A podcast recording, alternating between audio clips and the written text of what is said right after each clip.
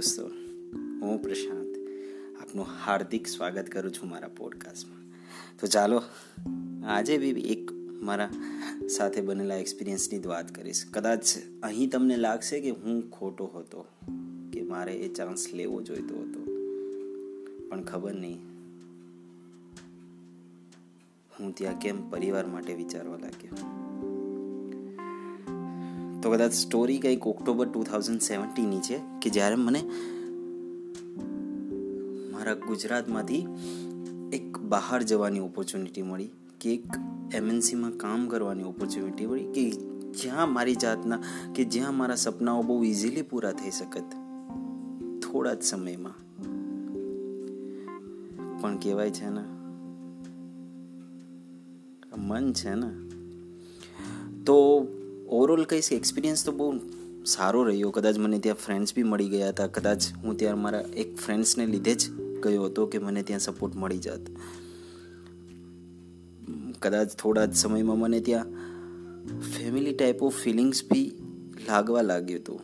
પણ કહેવાય છે ને કે એક વસ્તુ કે જ્યારે ગુજરાત છોડીને જઈ રહ્યો હતો ત્યારે મારી મા માની એક વસ્તુ કે જો અહીં ચાલી શકતું હોય તો ના જા. એ વસ્તુ મને એ સમયમાં બહુ હેરાન કરી રહી હતી. ખબર ન હતો, પણ કહેવાય ને અત્યારે હું બહુ વિચારવા લાગ્યો હતો. એ સ્પેશિયલ કેરિંગ ફ્રેન્ડશીપ મારા સિક્યોર ઝોનમાંથી હું ફર્સ્ટ ટાઈમ બહાર ગયો હતો. Food issue health issue mental issue even I was facing emotion issues ખબર તો ના હતી શું થઈ રહ્યું છે લાઈફ સાથે. પણ જ્યારે વીકેન્ડ આવ્યું, શાંતિથી બેઠો. અને કદાચ પોતાની જાતને સરેન્ડર કરીને પોતાની જાત આરે વાત કરી. આ સંજોગો સાથે. તો જવાબ આવ્યો કે પ્રશાંત, તું અહીં તારી જાતને છેતરી રહ્યો છે.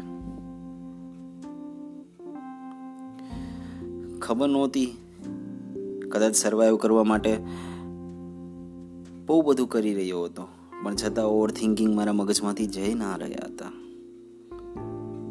કે મને બધી જ વસ્તુઓથી ડર લાગવા લાગ્યો હતો.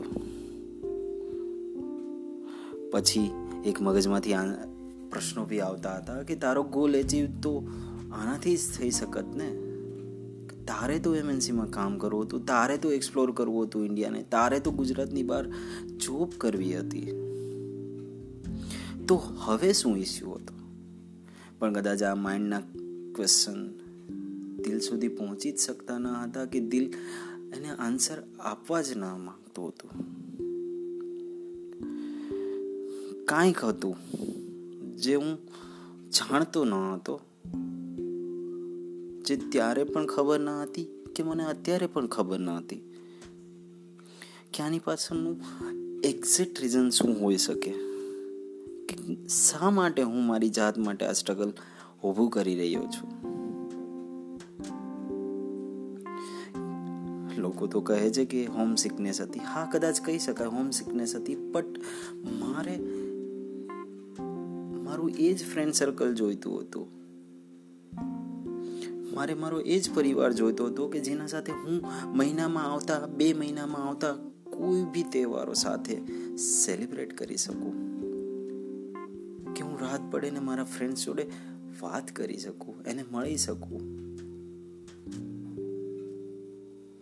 હા, કદાચ કોલ થોડા ટાઈમ પછી એચીવ કરી શકત.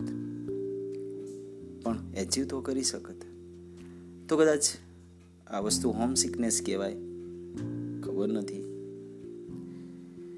કદાચ આ ફ્રેન્ડ્સે મને નામ બી આપેલું જ્યારે હું રિટર્ન્સ આવ્યો હતો મધ્યપ્રદેશથી. બેંગ્લોર રિટર્ન્સ